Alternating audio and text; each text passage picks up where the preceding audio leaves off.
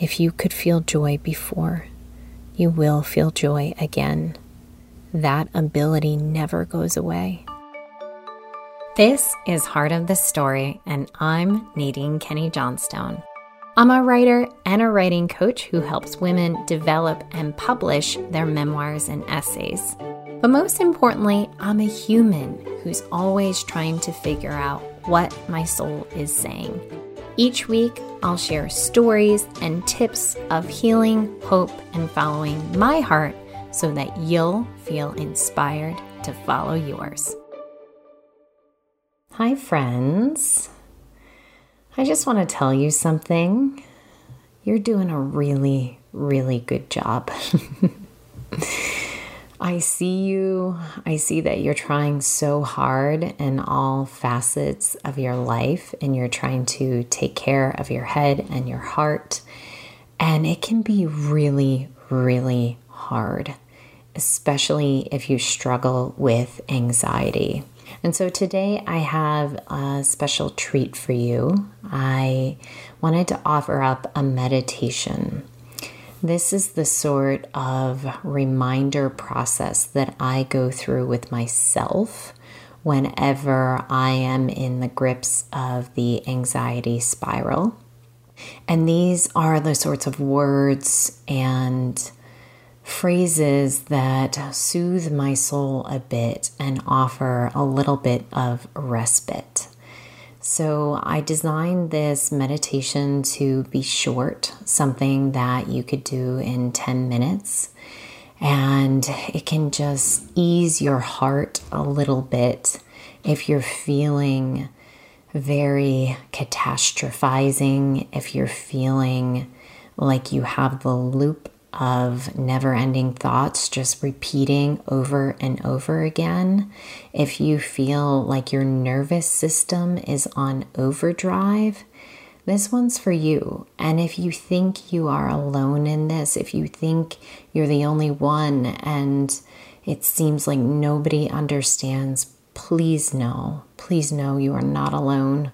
Please know that your thoughts and your worries are ones that we share. These are the things that wake us all up in the middle of the night. And so just don't suffer alone, okay? That's what I want to share with you today. So when you're ready, you can find a quiet place to sit and flutter your eyes closed if you wish. You can listen to this with a journal nearby. You can walk and listen to it, whatever feels calming for you. But I ask that you take this moment for yourself to bring a bit of peace and ease to your worried soul. Here you go, my friends. All my love.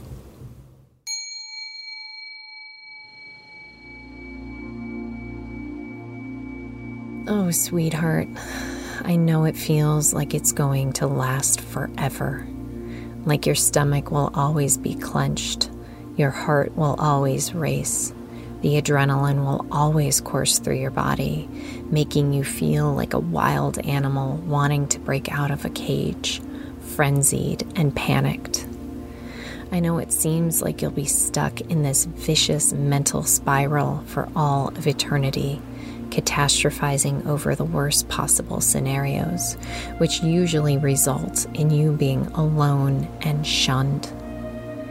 You're stuck in the woulda, coulda, shoulda, the replay. If you could only go back and fix it all, you wouldn't be here in this mess. You blame and shame yourself, berating yourself for not having been wiser. You wag your finger, lecturing about what you should have said or should not have said, what you should have done or should not have done. You pace, trying to work it out of your body. You are jittery with nerves, unable to sleep, and eating little. And you can forget about being in the present moment. You have been abducted. Sure, your body is here in this room, but your brain is on a train headed for catastrophe. You're sure of it. Worse is that your anxiety makes you anxious, makes you worry that if others catch a whiff, they will run from you. And can you blame them? You want to run from yourself. You hate this looping, overthinking, awful part of you that makes you feel like it's all going to hell in a handbasket right this moment. You fear you're going to lose it all. Everything you love, everything you've built will be gone. And it all just feels like a bit too much for your tiny, tiny heart to handle. So what in the world can you do? Here's the thing. Out of all of this pain, you remember a story, and it helps a little. It's a story about an older woman who went to a water park with her grandchildren. She was floating in the lazy river on an inner tube, and when she went around one of the curves, she flipped over, off of the tube and into the water. She panicked.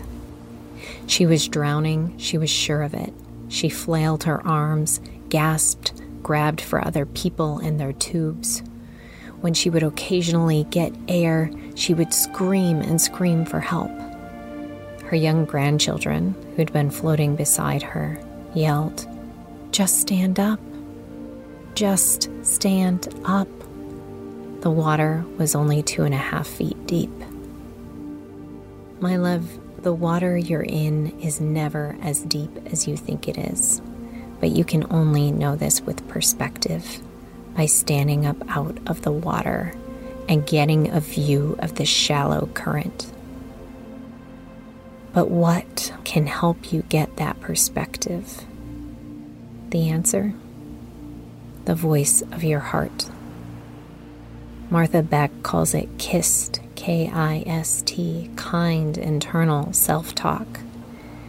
You'll know your heart's voice because she is always kind. She is never judgmental. She is always patient, wise.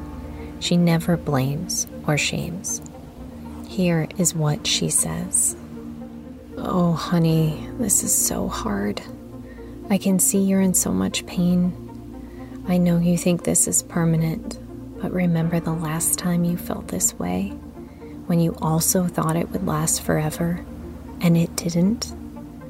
What helped you then will help you now. Walk outside. Tell someone your feelings. Name your emotions, drink water, eat little bits of healthy food, listen to positive podcasts, read reassuring poetry, anything by Mary Oliver, Morgan Harper Nichols, Courtney Peppernell. Spill all of your fears in your journal. Get them out of your body. Get out of the house. Go somewhere you like, a library, a coffee shop, a bookstore. Do acts of kindness. Being nice to other people will make you feel better. Be of purpose. Make something with your hands. It will get you out of your own head. Take melatonin so you can sleep. Hug a person or a pet. Tell someone all of the ridiculous catastrophizing scenarios that you've created in your mind, and let them reassure you one by one that none of them are realistic possibilities. And then ask them to share what they thought about the last time they catastrophized. Sigh with relief as you listen. You are not the only perpetual worrier. Now, there will be no dramatic, instantaneous shift, but your body cannot operate in anxiety forever. It will come down. Chemically, it always does. It will counteract eventually, and then you may feel slow, like you're moving through tar, and that's okay. This is your body's natural response. But over time, you will go from feeling like you have zero joy to maybe five percent, maybe ten. You'll notice something beautiful. You'll even smile. Suddenly, you're at fifty percent and climbing. I know it seems impossible now, but I promise you, if you could feel joy before, you will feel joy again. That ability never goes away. Until then, repeat these words to yourself over and over. Honey, you are human. Honey, you are human. Honey, you are human. You are hurting because you have been hurt, and some core wound is pulsing like an exposed nerve. It is so raw. A part of you feels like you're ten years old again, or maybe nine or eight. You're reliving a deep trauma or feeling some vulnerable emotion, loneliness, rejection, heartache, fear. This is all normal, my love. Every being on this earth has at least one wounded part inside of them that needs to be loved. So let's give that wounded part the love it needs. Let's say to that hurt inner child these words. Nothing you might do makes you bad in my eyes. You are a miracle, a gift. No matter what you say, do or don't, I'm going nowhere. I'll never judge you. You are so loved. I look at you the way I look at a child or a sunset or a butterfly, in complete awe and reverence. I see your deep pain, and what I want you to do is hold out your arms and hand it all over to the universe. Tell the universe, here, take this, and let your arms be free. My love, you deserve ease and peace. You are trying your absolute best. I can see that. There's no lack of effort on your part. You're trying so very hard. Because you're human, you make mistakes, and sometimes the world hands you suffering. And none of that has anything to do with the radiant gem that you are at your core. That radiant gem is always, always there, pure and innocent and loving. This is how you rediscover her through all of the pain. Be what she is. You want to remember the loved part of you? Show love. You want to remember peace? Give peace to someone. You want to let go of judgment? Write the most unconditionally loving note you can possibly write, address it to a friend, and then give it to yourself. This is how we stop flailing. This is how we see above the current. This is how we stand up out of the water. I hope this helped you today, my friends. If you want more resources on how to manage anxiety through writing, I have a wonderful resource that's called The Antidote to Anxiety, and it's all of my favorite journal prompts for walking through this very worrying emotion. It's super helpful. You can find that on my website at nadine kenny johnstone dot com. When you scroll down to sign up for my newsletter community, it automatically goes to your email and you can download it. It's a beautiful printable, or you can leave it up on your screen and follow along with the prompts too. Either way, it's helpful. I hope this helped you today, my friends, and I hope this eased your heart a bit.